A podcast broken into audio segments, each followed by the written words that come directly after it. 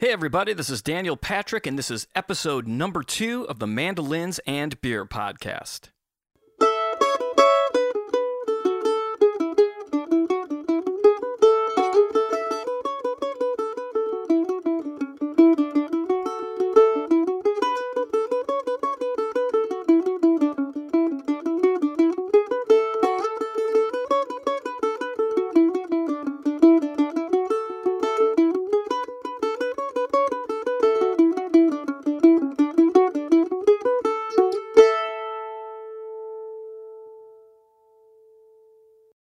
Everybody, and thanks for tuning in to episode number two of the Mandolins and Beer podcast. That little mandolin intro, by the way, was It's Been Real by John Reichman, and I learned it off Peghead Nation, and that is perfect because Peghead Nation is sponsoring this week's podcast. And I do want to say I've been a member of Peghead Nation for a little bit over a year now, and I've used it a ton. There's great instructors, and I just wanted to say that before I read the ad copy because I love the website. So this week, Mandolins and Beer is sponsored by Peghead Nation. And with Peghead Nation's streaming video courses in mandolin, guitar, banjo, fiddle, dobro, ukulele, and bass, you'll learn bluegrass, old time, and other styles from some of the most talented players and instructors in roots music. PegheadNation.com features a great lineup of mandolin instructors with courses including beginning mandolin and intermediate bluegrass mandolin with Sharon Gilchrist, Bluegrass Mandolin Jam Favorites and the Advancing Mandolinist with Joe K. Walsh. And actually, I just interviewed Joe Friday for an upcoming episode. Monroe Style Mandolin with Mike Compton, who's also going to be on the podcast. Melodic Mandolin Tunes with John Reichman. Chord Melody Mandolin with Aaron Weinstein. Irish Mandolin with Marla Fibish. And Theory for Mandolin and Fiddle with Chad Manning. The courses include high quality multi angle video lessons, downloadable notation and tab play along tracks, and plenty of tunes and songs to play. This is the best part. If you join any of Peghead Nation's video courses now, you get your first month for free. Just go to pegheadnation.com and use the promo code Mandolin Beer at checkout. That's Mandolin Beer, one word, M A N D O L I N B E E R, at the checkout. You can also check out this week's guest, Tristan Scroggins, and his duo Scroggins and Rose doing some exclusive videos on Peghead Nation as well. And Tristan, great guy, great guest. But first, I just wanted to have a second to uh, express a sincere, sincere thank you to all the people who listened and subscribed to the first podcast episode. It has been an overwhelming amount of people and positive feedback, and I've gotten emails, and I can't thank you enough. Um, I thank you guys for all the suggestions of people you want to hear. Keep sending suggestions of beers. If you go to mandolinsandbeer.com, there's a contact form. Recommend me some beers, some guests. Um, also, the merch page is finally working. Some people have ordered some merch, but it was down the first two days on some of the pages. So that is updated. So if you want to support this podcast, order a shirt, a koozie, or a sticker from mandolinsandbeer.com. You can also follow that and get my show dates if you happen to find yourself in Charleston, South Carolina. I play a bunch, and all my dates are on that website. And finally, one last way you can support this podcast will be through Patreon, and my Patreon page should be live on Friday. And what that is, is there are some different donation levels you can donate to help support the podcast. Uh, it's a monthly donation fee, and there'll be a few different levels. One level will just be a basic donation fee, and the other level will be video lessons and tab lessons. Um, one of the ones that's going up there is a warm up that I use all the time. It's basically it's the major scale in two octaves, going up the neck one way, coming back another way, in all 12 keys. And I've got that tabbed out and a video of that.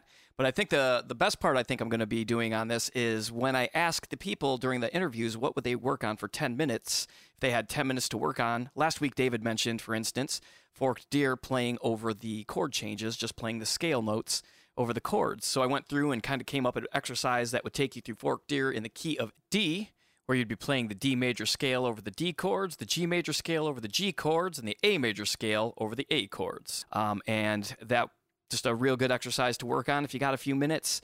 And Tristan had a great one that you're going to hear about on this episode, where you take a fiddle tune that you know and then you play it up half a step. So I took Salt Creek, normally played in the key of A, I play it in the key of A and tabbed it out in the key of A, but I also tabbed it out and played it in the key of B flat, which makes it a little bit more challenging as you have to use your pinky finger. And it's a great exercise to really, again, get to know the neck. So pick up that mandolin for 10 minutes a day. You don't have to go to the Patreon if you don't want to, just do it. Just play a little bit every day, it'll make you feel better. That's what I'm saying. Speaking of Tristan Scroggins, great conversation with Tristan this week. What an awesome guy. He's an incredible player. If you don't follow his Instagram page, you need to do it now. Um, I'll have a link on on the website and also where you would listen to this podcast to go to it. It's it's inspiring the amount of, of talent this guy has and how much great quality stuff he puts on Instagram. He's also got a new CD that he put out called Fancy Boy. It's available on Bandcamp. There'll be a link for that. He also put a book out for that as well, which you can get at Bandcamp. And finally, don't forget to follow the Spotify playlist for the Mandolins of Beer podcast. Um, all the songs that you hear being sampled on the podcast, the full versions are on the Spotify playlist. So you can click that link and go to that. Um, and I'll be adding to that every week. And actually, Tristan sent me some extra songs that he recommended to uh, that have inspired him that I'm going to add to that as well. So go check that out. And finally, be sure to stick around for the very end of this podcast where Tristan kind of gives us a little bit of a mandolins and beer exclusive that uh, includes David Benedict. Stick around and thanks again. Here's Tristan Scroggins. So I'd like to welcome to the podcast, podcast number two, Tristan Scroggins. Tristan, how you doing today? I'm doing pretty great, Dan. I'm well, pretty sleepy actually, but yeah. coffee's helping. I hear you. Tristan's uh he's been this is actually this is pretty fun. This is you are uh, the second podcast. You're the second IBMA momentum winner. I did the first one with David Benedict, oh. and we did that one at nine in the morning on uh, the other day. And um, yeah, for musicians to uh, to be to be up this early and functioning, I really appreciate you taking the time. Oh, it's my pleasure. You know, I like talking about the mandolin and stuff like that. Yeah, me too. And you are definitely um, your Instagram is is amazing and inspiring. You know the amount of incredible content that you post um, often. Thank you. It's it's inspiring. And again, talked a little bit offline about this before we started, but I really the big basis of this podcast is inspiration and getting people to, you know, to to to play more, even if it's just a few minutes a day to pick up the mandolin. And I think you're a real good, a real good person to to check out online on the social media and uh, and and recording wise to uh, to be inspired by. So so if somebody doesn't know Tristan Scroggins, how about give me just a little bit of a background about you? Well, um, I think the most notable things that I did were I, I started uh, Jeff Scroggins in Colorado with my dad, Jeff Scroggins, about 10 years ago.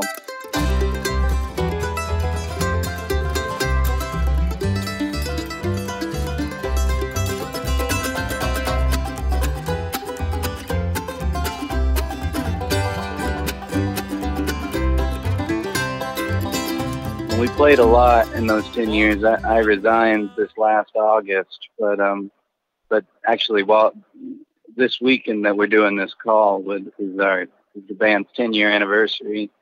Oh, nice! And while Congrats. we played, uh, yeah, it was it was a good run for me, and and they're still going. But you know, we did a lot of we toured all over. We played all over Europe and Canada and America, and um, we spent for the last like three or four years. We spent about 300 days a year on the road.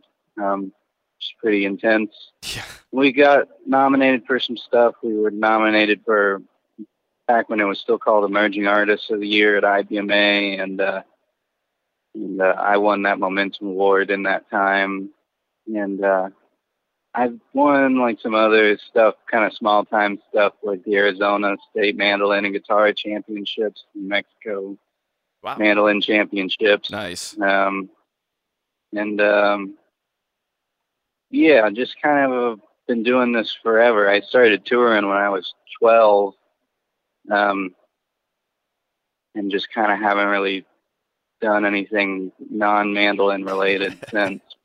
What what age did you start playing mandolin at? I was nine when I started the mandolin. No kidding. What drew? What what what was it about the mandolin that drew you to it? Well, it was easier than the banjo. It was kind of the That's awesome. I my you know I started on the banjo when I was eight. Cause I um, my parents didn't really push at all for any of our any of their kids to play music. In mm-hmm. fact, my mother kind of pushed away from it. She really wanted us to play sports just because she really wanted to cheer at high school football games. sure. but uh, I, I I wanted to you know be like my dad, I guess. So I started trying to play the banjo, but I didn't really didn't really make any sense at the time. So he, my dad had his grandfather's mandolin. Excited. Yeah. My dad had his grandfather's mandolin um, lying around, and I picked it up, and it made a lot more sense right away. So I kind of switched to that, and then uh, learned some tunes. And then pretty soon after that, I heard the Newgrass Revival for the first time and got really into Sam Bush. Oh man, that's what and did it for me. That's from there. that's what did it for me as well. As a matter of fact, "Can't Stop Now" was the song. I was calling the music Hmm. store to see if they were selling, if they carried any mandolins. That they lived, you know, I- I grew up in Michigan, and they're, you know, they're, Uh-huh. the small town didn't really, they didn't really have any mandolins. And I remember calling to see if they had a mandolin in the hold music. Was "Can't Stop Now," Hmm. and I'm like, oh man, if there, if if this isn't a sign to buy a mandolin.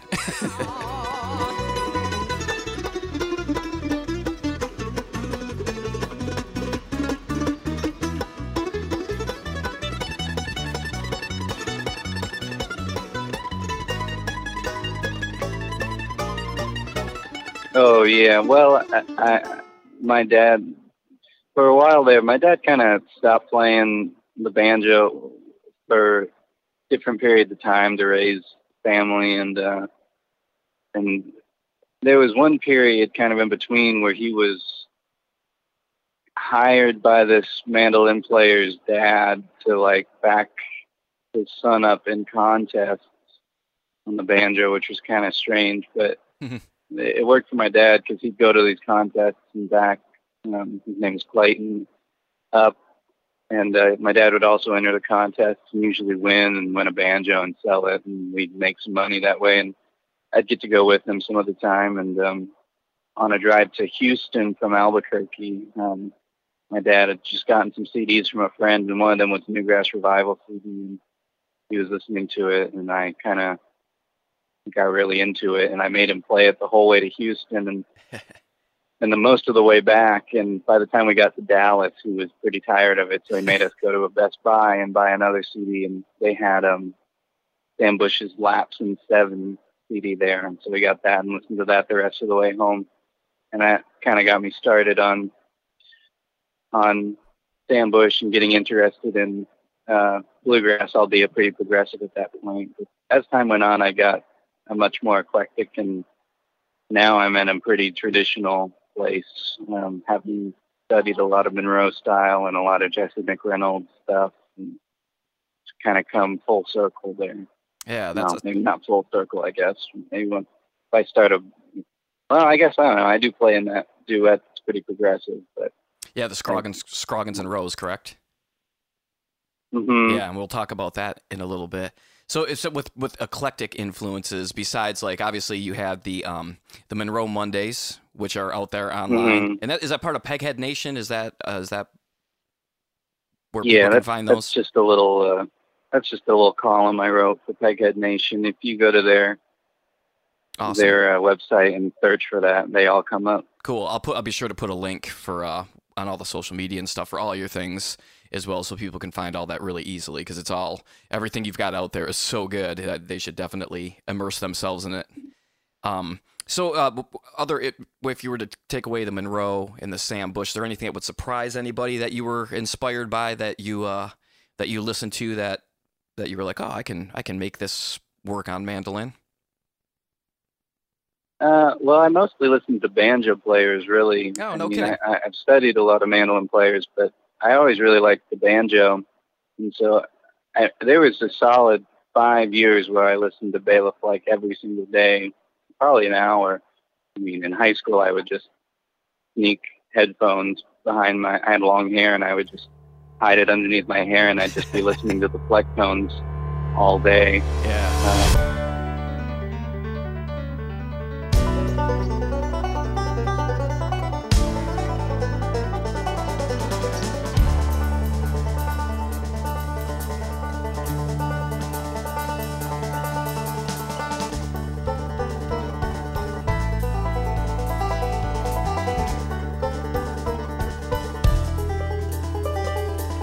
love Bela's composing and his ideas and and a lot of other banjo players. I mean, my dad got really into Don Reno, and so I've kind of looked at some of that stuff, and I learned a lot of banjo tunes, you know, to have stuff to play with my dad.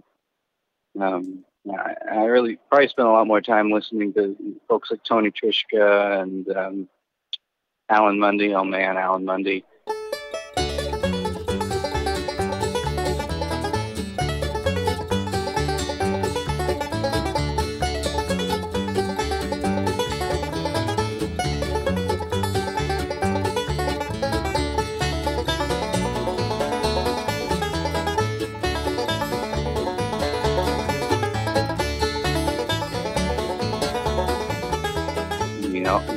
Great banjo players more than I ever really listened to um, to a lot of mandolin players. Of course, I did still listen to plenty of mandolin players. Sure, sure.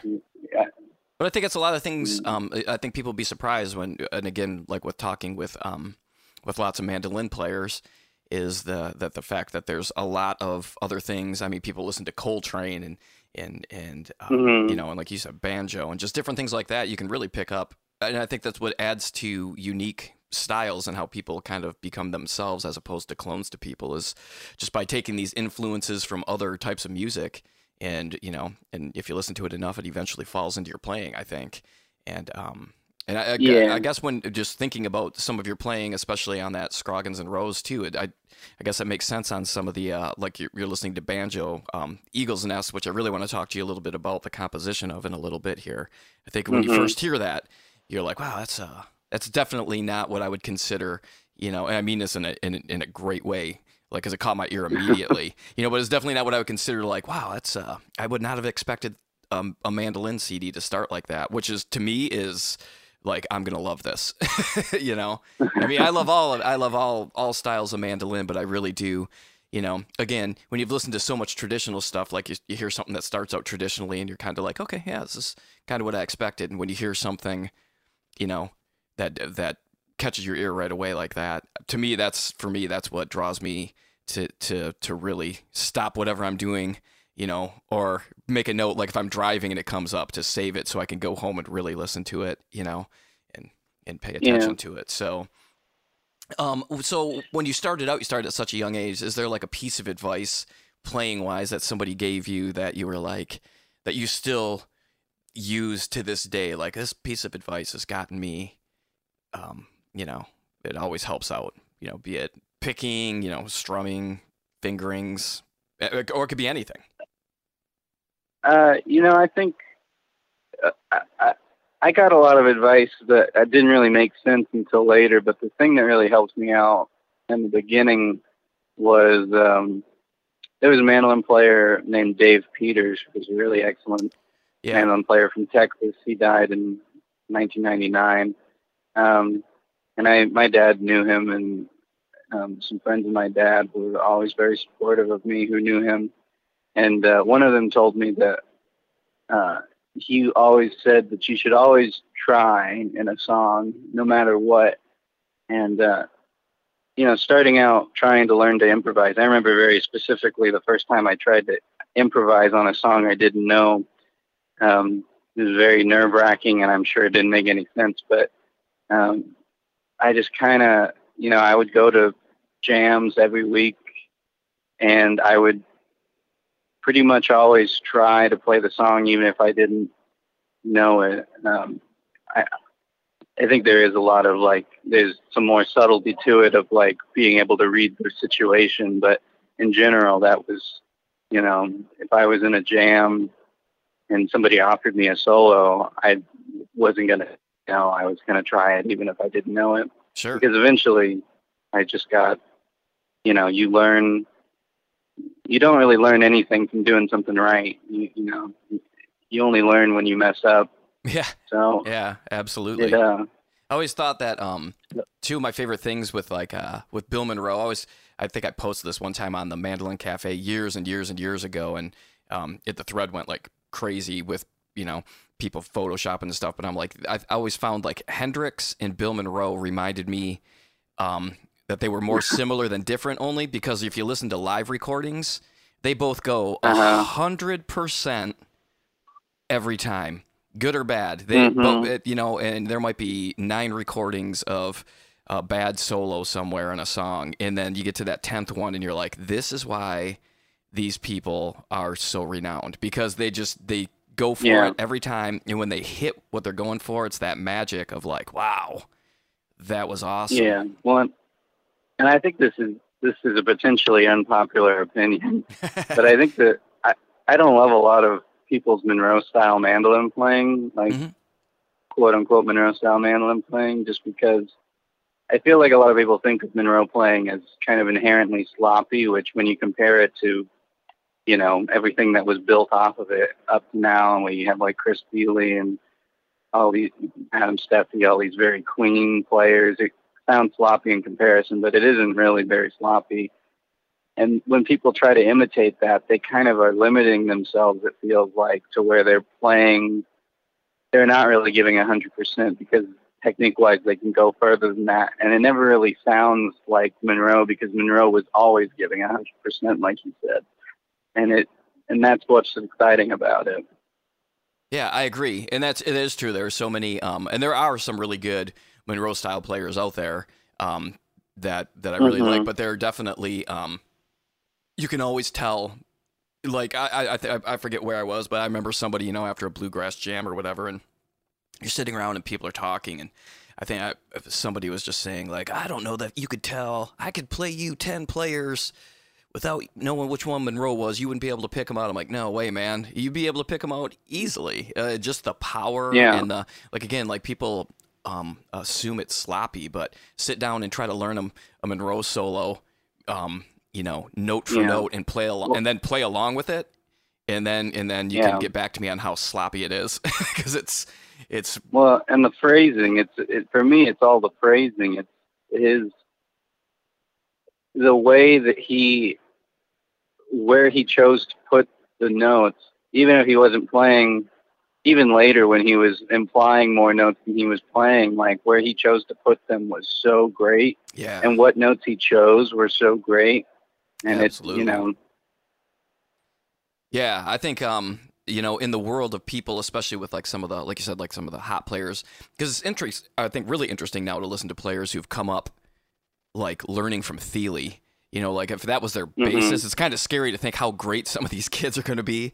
You know, that are like Yeah. that are like nine years old and they're starting with the Punch Brothers. You know, that's their base. Like, oh my gosh, uh, you know. yeah Um, but ah, I forgot where I was going with that. But I think you know just the the um you know Bill Monroe just built this amazing thing, and and uh, I, I I people should always go back if they're they think it's sloppy. I really always encourage them to go back and just listen again, and uh and and you know just be open minded about it and not worry about fancy techniques and super clean arpeggios or you know blaze. I mean, and again, Yeah. blazing speed. Listen to the Monroe brothers. Holy cow! I mean, those guys yeah you know those those Monroe brother um, albums. Uh, he was burning on them.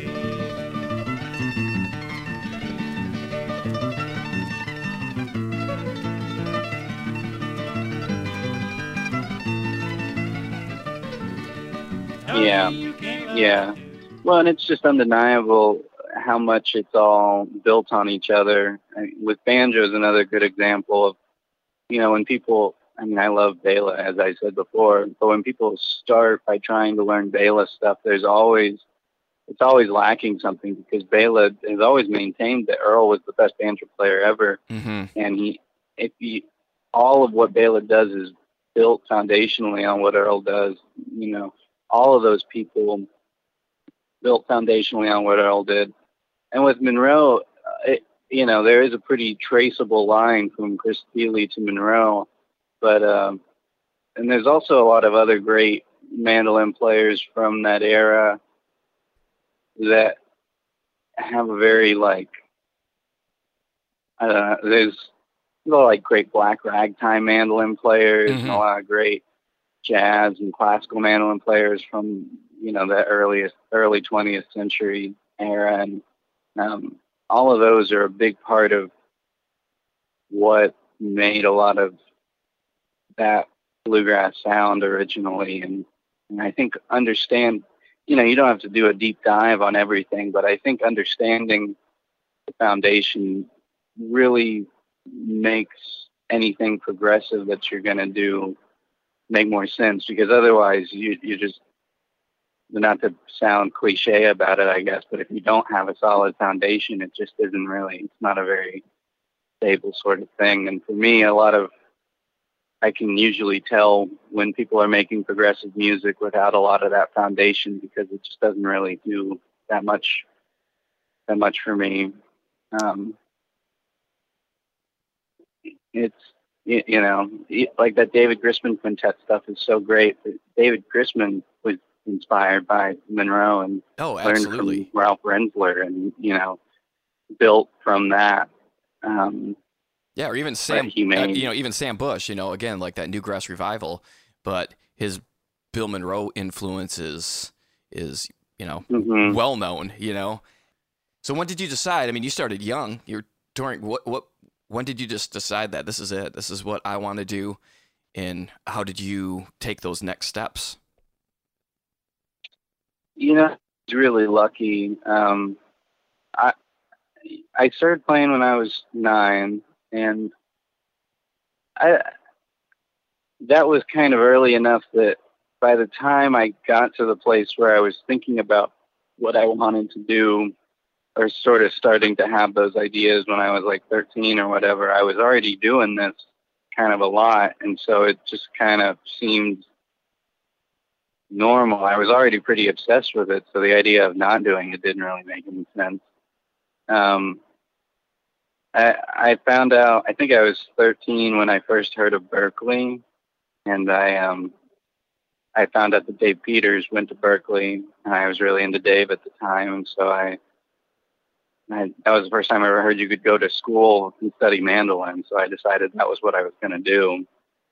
Uh, and then as I got a little older, I um, I did. I got turned off of going to Berklee just because it it didn't really. Well, I guess re- realistically, I just felt very anxious about it. I was probably feeling very insecure about my own playing, and watching Sure. videos of people at Berklee made me feel uncomfortable. And so I kind of pivoted, and um, I think I pivoted towards Belmont. I don't remember exactly why. I, I, I remember in an English class writing my college essay for Belmont, although I don't think I ever sent it. I almost went to Full Sail, for for profit school in Orlando, Mhm. um, until they asked for money, and I didn't.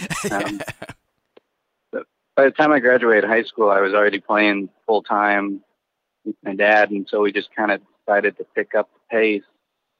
Um, I guess there was a, a minute where I thought about doing other things, but and, I've kind of gone back and forth on it. But I, again, I, I was really I was in a position that a lot of other people don't really find themselves in. Where you know I was in a pretty um, successful and pretty a band that was working a lot by the time I was, you know, 14, 15, 16. And it was a very safe sort of thing because it was my dad running it.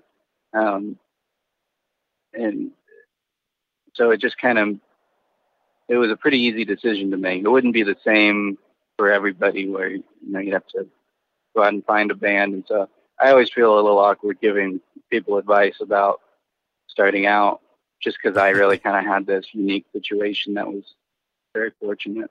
Yeah, but again, at the same time, one of the things I think that's really great and that I I, I think uh, is a really good point with this mandolin is you, who are an incredible, you're an incredible mandolin player, were also intimidated by like watching people from Berklee or you know again like uh, going to Belmont. And and I think that's a common thread with with people who play is that insecurity thing. And I think that's what drives a lot of people. But at the same time for people listening you know a guy like Tristan was watching these videos and being intimidated but at the same time you're so good you know you just you kept going and that's that's an important thing that um, again I think it's a thread that runs through really good musicians is everybody's you know I, I, what I want to try to get to people that are maybe just starting or feel nervous to go to a jam or feel nervous to talk to or play in front of people that it's such a it's a pretty open community for the most part of people who want to help people and learning and everybody starts somewhere so i think that's a Oh, it's, yeah. it's great to hear you say that and um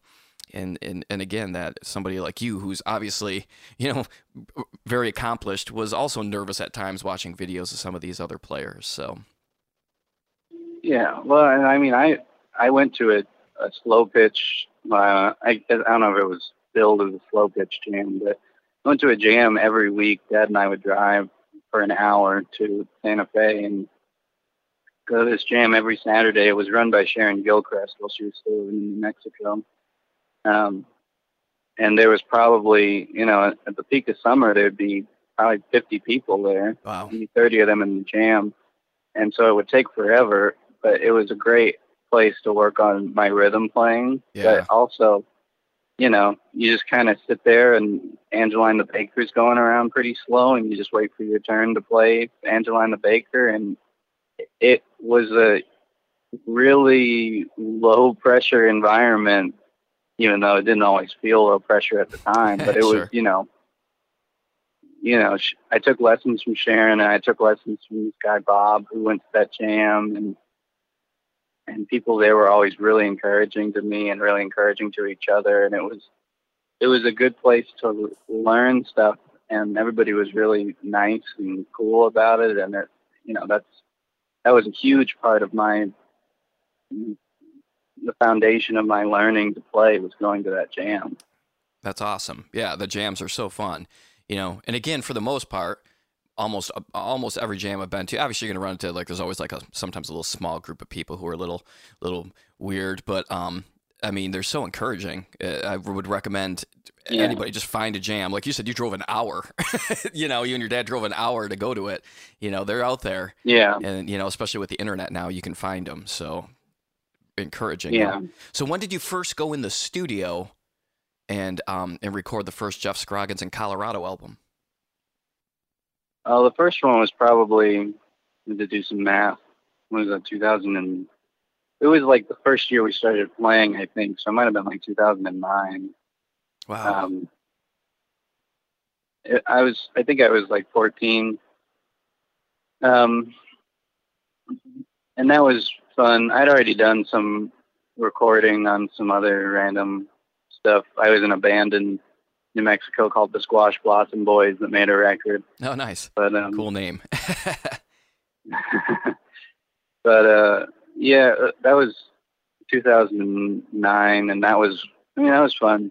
It was a very, it was a very, it was, it was the Squash Blossom Boys thing we did live over the course of about four hours, and this one we actually went to a studio and took a few days to do it. Um, so that was fun to kind of get to do.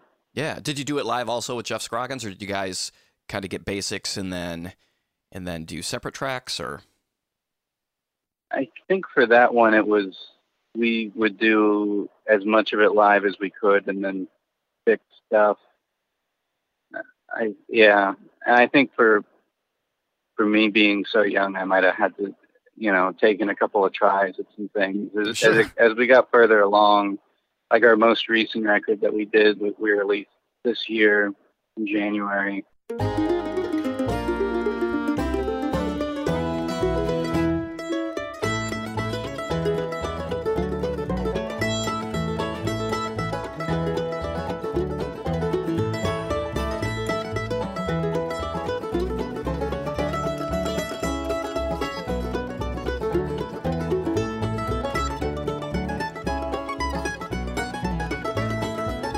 Yeah, that one was pretty much well. It was pretty much all live.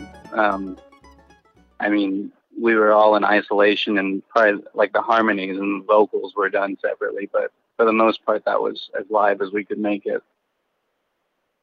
what's um advice wise for somebody going maybe going into the studio for the first time? What's uh, something you would you would say to them to help ease their mind, or maybe give them some good advice to to get them to be as successful as possible? Because recording is expensive, you know. So a lot of times you have that Yeah. hanging over your head as you go into the studio uh, right away. That's the first thing before even worrying about performance. It seems like, as you're like, oh boy. Yeah, well, it certainly is pricey. I, I mean, I, I think for me, I've had to learn. I've had to learn. Oh, look, there's another great mandolin player here. It's Casey Campbell. oh yeah. of I've had to learn with making those videos to be a lot more forgiving of mistakes and not worry about making it perfect. Um, if I worry about that, then I'm just going to be there forever, and it's never going to be perfect. So, right, right, giving myself a little room to uh, make mistakes, and also being able to recognize that it's a kind of stressful, emotionally stressful um, situation to give yourself to allow yourself to need a break and to take a break when you need it. Um, I think is a big deal because otherwise you're just going to hit a wall and not really accomplish anything. Yeah, that's the worst. The uh, the just yeah. take forty two. like, uh, can we just stop? can we just stop for a minute? oh, that's great. So, if um, how many albums did you do with with Jeff Scroggins & Colorado? We did four. Wait, was it four? One, two, three. Yeah, four. I did four with them. And do you have a moment on there that you're like, all right, this is the one you know, out of those four, like, wow, I really, I really accomplished what I was going for. Maybe even surprised yourself. Uh, I I like the last one a lot. I think that one, I really, I guess maybe in the studio it felt more like I was um, accomplishing what I um. I felt very confident about what I was doing, and for the first time, and I, I really liked how it turned out. Although there's moments on Ramblin' Feels Good, which is the third one that I would go back and I'm pretty impressed that I pulled it off at the time. Nice. There's a lot of early cross picking stuff on there that I kind of just figured out in the studio, which I'm pretty proud of, I guess. Yeah, I noticed that. I, I, you know, I guess I was under the assumption before I did some research before this podcast was was that you had just picked up the the cross picking recently, but then when I went back and listened to some of your stuff, I'm like, ah, he's doing some cross picking here, you know. So um, yeah, I think it was all just the banjo influence. Sure. Yeah. Early on. Yeah, and so then you've also done the the the Scroggins and Rose has a has an album that came out in is it 2016? that sounds about right. I didn't write the date down, but I, I, think it was 2016, and that was where I first really again I'd you know seen you on Mandolin Mondays, and then um, I, am sure it was probably on Mandolin Cafe that I saw like the press release and the and the, uh, the album cover, which again was cool right away. And then um, there's a little intro, and then there's Eagle's Nest.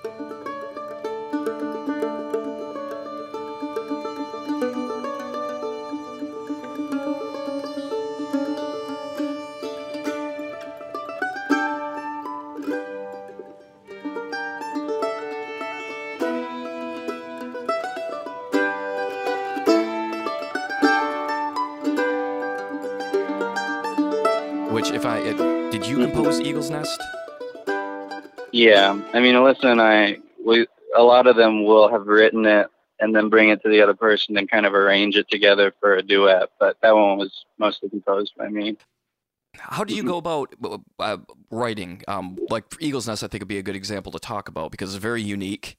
Um, um, if you remember anyway, because it's been been a few years. But uh, like, how did you come up with it, and and and uh, how do you traditionally yeah. go about writing? You know, I, that one, I was sitting, I was living in Lyons, Colorado at the time in this really beautiful house. And I was watching some birds fly around.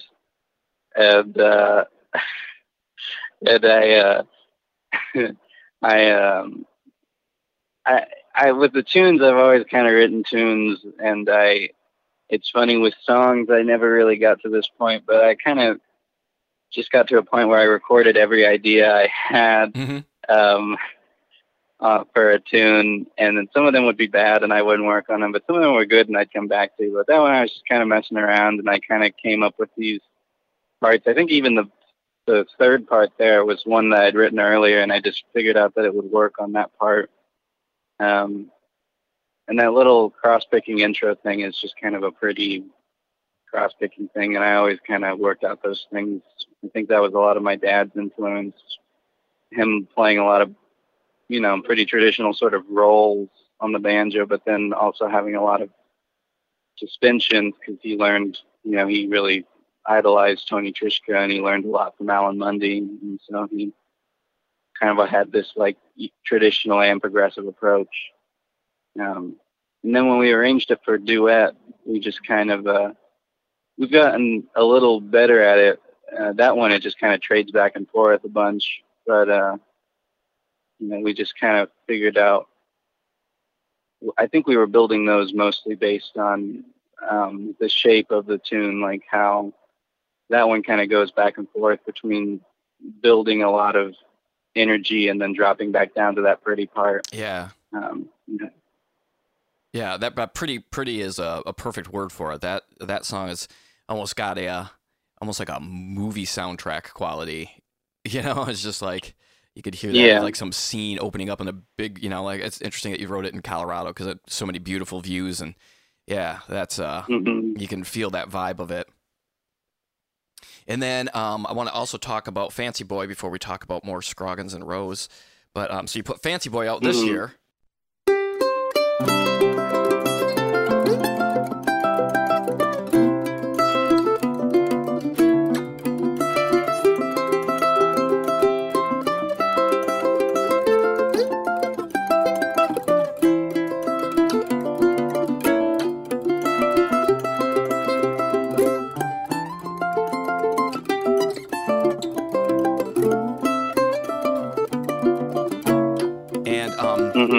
Kind of where you start. So this the cross picking that you really, you really, I believe you were, uh, and again I could be wrong, but it seemed like you were on tour maybe in Europe, and you started posting some Instagram videos or, or a lot of Instagram videos of the Mhm. cross picking and and different ideas like that. Mhm.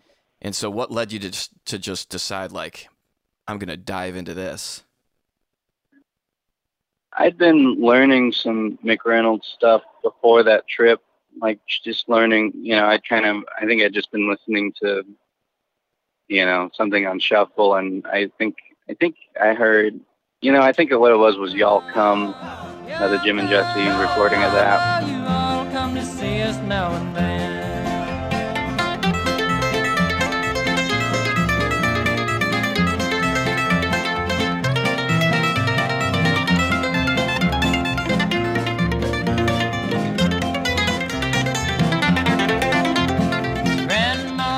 Jesse's mandolin solo is just so great.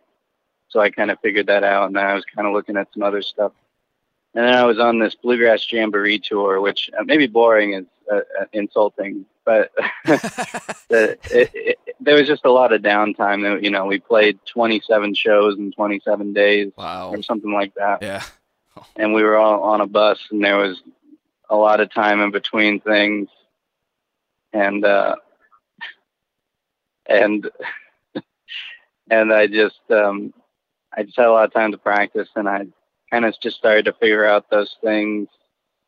I'd always I started by learning that little um, ending, like um, that tag ending to like uh, Arkansas Travelers sort of thing. Mhm. Tried to figure out how to do that without playing the same string twice in a row. Wow. Um, and then I just kind of started trying to figure out melodies that way, and it, it kind of evolved out of that. Then when I got back, I recorded a little EP of it and um, with a book. And I'm working on another little book thing, but Oh, nice. I'm not sure how long that'll take. It's awesome. That yeah, the uh, the um, Jesse book is real hard to find. That one's out there for that's a it's one of those holy grail things that people talk about online all the time when they talk about cross picking. Is the uh, is that book? I would like whenever I'm at a used bookstore and going through music books, I'm like, oh my god, how rad would it be to come across that book? so it's awesome. Yeah. That there's a, a new Well, maybe one. somebody will re-release it eventually. Yeah, yeah, that'd be awesome. But they, in, in the meantime, though, they can go to the Bandcamp. Right, as the Bandcamp page is where you can purchase Yeah, the book that you put out for for Fancy Boy.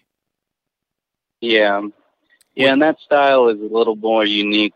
It's a little more. It's not. It's pretty. It's kind of essentially backwards of what Jesse does, but um, but but I I met him finally recently, and he said it was fine. So that's that's awesome. Well, it's also though it's great. I mean, it gets you uh, again backwards, forwards. I mean, the the I think the goal is beautiful music, and you've you, you you've hit the button on that one. And and, and uh, so, how do you approach? So, uh, I think the for me anyway, what the one I thought was most interesting was was Big Mon.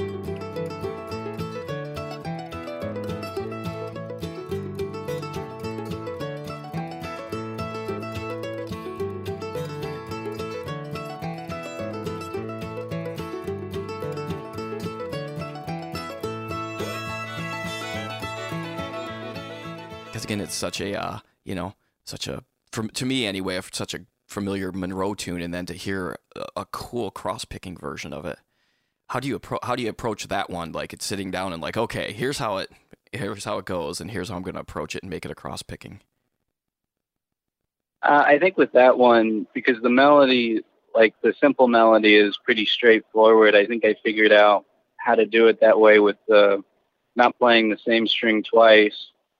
Um, but that's pretty hard and sounds kind of weird. So I also wanted to throw in some rolls. So in the in the measures that have kind of longer phrases is when I just put in that roll that I do a lot, which is down, down, up, um, like on D string, E string, A string, down, down, up, um, with the melody kind of running through the D string.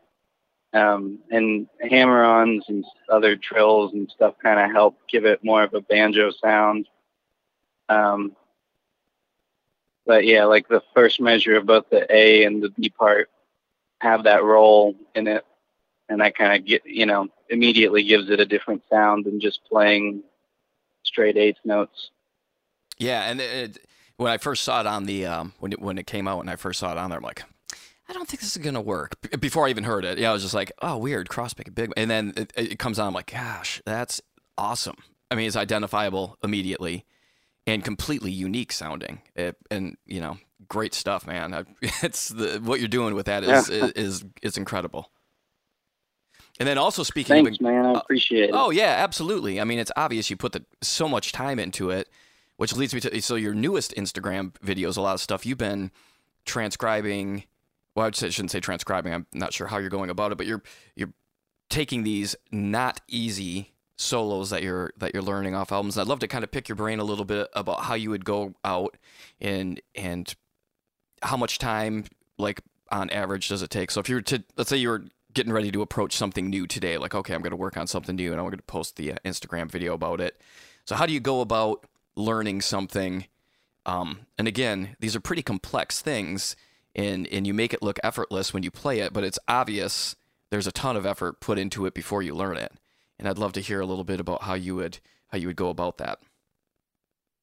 Yeah, well, they've been taking usually probably about three hours for me to work up, and what I'll do is I'll use the amazing slow downer mm-hmm. um, to slow things down, and I'll, I'll try to find a source recording as well as best as I can, or at least somebody that I trust to be playing the melody pretty close to a source. And for that, I'll either go to the Tune Archive, which is tunearch.org, or um, or Slippery Hill, um, which are both websites that kind of, at least Slippery Hill is more old time, but for both of those, trying trying to just go to find some source recordings and a little bit of history about the tune. If they're bluegrass tunes, they usually kind of know some of the history already for a lot of them if they're Monroe tunes you know, or like you know who was playing fiddle with Monroe at the time and listening to their version.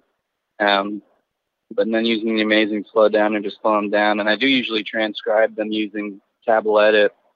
Um, but just kind of you know breaking them apart and learning them phrase by phrase. And it goes a lot quicker, you know, doing it every day. It's kind of like a muscle. I get, you know, better at it every day, figuring sure. it out. So it doesn't take as much time each time. And do you go but slow when you start at them? Like when you go slow, the amazing slow downer, obviously you're using, but do you uh, do you have like a, a process of like, all right, I'm gonna learn this to a certain speed and then move on to another section of it? Yeah, if I'm picking sections, I'll usually try to, or if I'm going through the whole tune, I'll usually do it at a speed. I'll I'll set, I'll have to be able to do it three times in a row without messing up. nice. Yeah. Uh, that way I know I didn't, it wasn't just a fluke. yeah, right. and then I'll speed it up. Learning a new tune, if you get frustrated with something, uh-huh. how do you go about dealing with that frustration of, of like, ah, oh, I'm never going to get this, but, you know, breaking through that wall? I think, um, again, like being forgiving sort of of yourself. I think there's a lot of things that I kind of that just took time, and that is frustrating. But you know, coming back to something a month later, a year later, being able to do it, it, it feels a lot better than you know slogging through something and trying to get get through it. But you know, if it's something you need to get through, then just kind of um, just taking it slow. It, I, it's it's okay to mess things up, obviously, but it, it's you're not really doing yourself any favors by trying to push it beyond what you can actually do. And so, be, just being honest with yourself and working at the level that you kind of need to, I think, is helpful for that. Awesome. And what's next for you? Well, so I've been um, just kind of freelancing around town here. I do. I've been sitting in some with Missy Raines. I'm going on a tour with Chris Jones pretty soon. Oh, nice. I play on the Opry sometimes with Dailey and Vincent, and um, uh, I have a new record coming out with Scroggins and Rose. We just finished that this fall, and we're editing it right now, and so hopefully it'll be out this year, maybe next year. Awesome. I'm looking Um, forward I'm that. really excited about that. Yeah, I bet. I bet.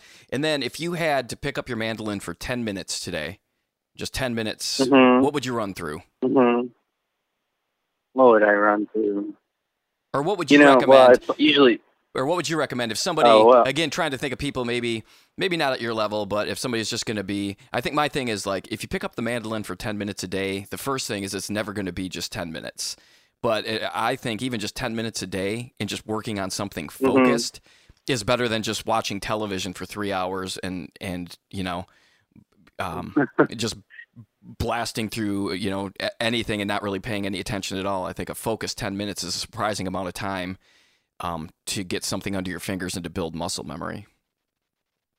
Yeah, well, I think for just 10 minutes, I would either recommend um, taking, I, I think in that amount of time, taking something you're really familiar with would be a good idea. Mhm. And either playing it and trying to play it as pretty as possible, where not changing any of the notes, but keeping your fingers down on the fret as long as possible. Trying to be more deliberate about how long the notes sustain. Oh, and, nice. um, because I think that's a big. I think with mandolin, a lot of the kind of uh, I'm not sure the right adjective to use, but sometimes it just note people just kind of cut notes off a little too soon, and um, at least for me, I like to hear them ring a little bit more, and you know, not all the time, but being able to be in control of that Sure. good. And so kind of focusing on your left hand. And then also you could also just take a tune you know and uh, play it a half step higher. So you have to use your your uh, middle ring and pinky fingers to play the notes, your the intervals you're familiar with, but Mhm. you're mostly using your first finger essentially as a capo at the first fret. Right, right. And that, that that's a great exercise to just build um, pinky strength. Nice. That's awesome. That's good. That's uh, I love the uh, I love the sustaining one. Especially you can you can definitely hear that you practice that with the uh, with the um the Yeah. cross picking style for sure. hmm Well, awesome. Well, man, Yeah. I, I appreciate you taking the time today. I really, really do. Uh, it's been great talking with you. You're a, a super inspirational player. You're so good. I'm excited for the uh, for the new album to come out, and I'll post all your social media and, and everything for people to check you out. And thank you so much, Tristan. Yeah, thank you, Dan. I, I, I appreciate you. Oh, you know what? I didn't say that's coming up that I meant to tease. I'm Oh, yeah. such a bad businessman. That's all right. uh, you said David Benedict was on your first episode. I don't know Yeah. if you mentioned it. We haven't announced it yet, but we're doing a little. This is a teaser because I'm not going to tell any details about it. Nice. But uh, we're doing a little mandolin compilation project together. oh, um, oh, no kidding. and, and that'll be a lot of fun. But oh, uh, that'll be amazing. not not announced yet. Oh, So. nice. So a little a little Mandolins and Beer podcast hot take. Yeah, hot take, a little exclusive.